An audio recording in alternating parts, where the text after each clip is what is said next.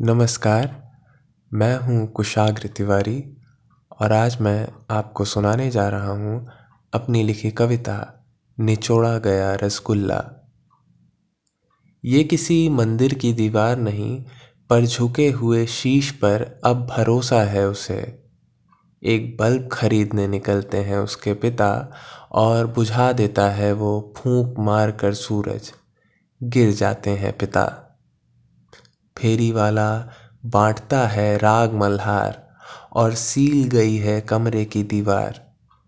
उसे पास कराना है नीले दुखों का नक्शा किसी इंजीनियर से।